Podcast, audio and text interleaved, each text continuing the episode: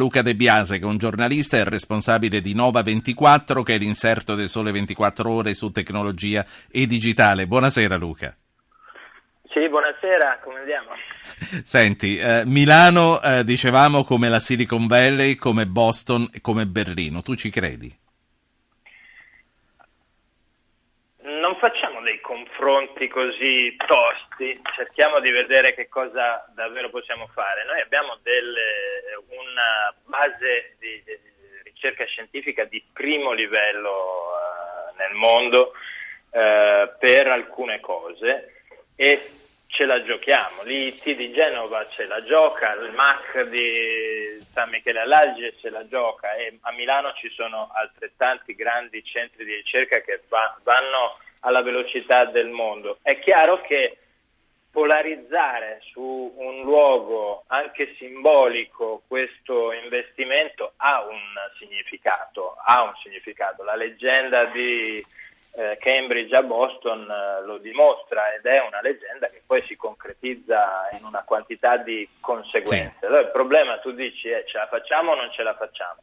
Beh, sicuramente polemizzando non ce la facciamo eh, lo spazio lì è molto grande, eh, quello che dovrebbe essere destinato a questa iniziativa è molto piccolo in realtà, c'è eh, da mettere insieme eh, questa iniziativa che diventa una specie di landmark mentale di quel luogo con quelle cose che già si erano avviate portando l'università lì oppure le imprese e fare in modo che questi questo luogo diventi un luogo nel quale la scienza e l'impresa si sì. incontrano praticamente sul serio. Eh, ad ogni modo non ti ho chiamato per parlare del post-expo, ma ti ho chiamato per parlare dell'allarme, un allarme molto importante da fonte autorevolissima che è arrivato con un'intervista al Corriere della Sera oggi dal numero uno della Apple. Anzi, a questo proposito ricordo agli ascoltatori che eh, si vogliano inserire, che vogliano dire la loro, che eh, devono semplicemente mandare un messaggio con il loro nome o un WhatsApp, è la stessa cosa, lo stesso numero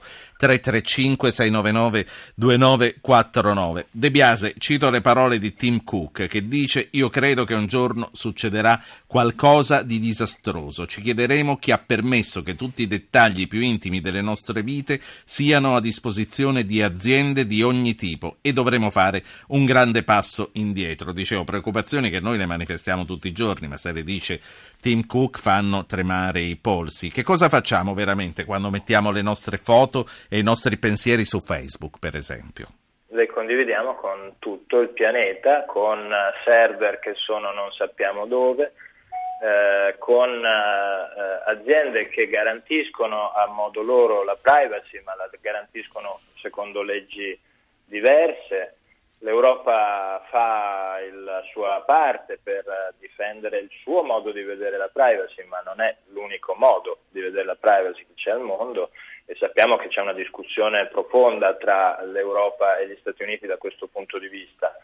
Eh, non eh, c'è dubbio che la, la, frase di Tim Cook è realistica, nel senso che una delle possibili eh, conseguenze quel, del modo in cui trattiamo i dati personali oggi è eh, allarmante, ma lui contemporaneamente, e non potrebbe fare diversamente perché è un costruttore di futuro, dice che si può fare in modo diverso, si può eh, costruire eh, quello che noi usiamo per connetterci in modo che garantisca la privacy.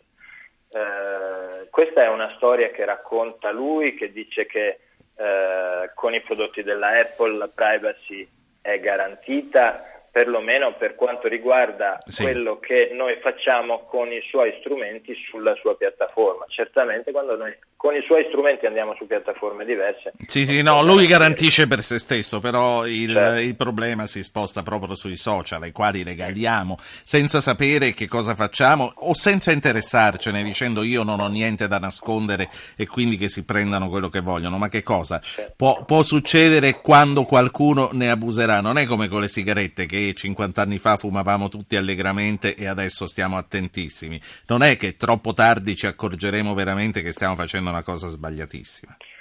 Sì, infatti, ma il punto, sai, potrebbe essere anche detta in un'altra maniera. Se noi co- ci rendiamo conto di questa cosa e questa frase di Tim Cook ci aiuta a rendercene conto, eh, la conseguenza è che costruiamo le prossime cose che usiamo, perché tutto quello che c'è su internet è nuovo e altre cose nuove stanno venendo fuori. Quello che noi stiamo costruendo adesso può essere fatto secondo principi più sani. C'è una sorta di ecologia dei media da conquistare. Abbiamo vissuto una prima fase di industrializzazione inquinando e poi una seconda fase nella quale ci siamo accorti che dovevamo stare attenti.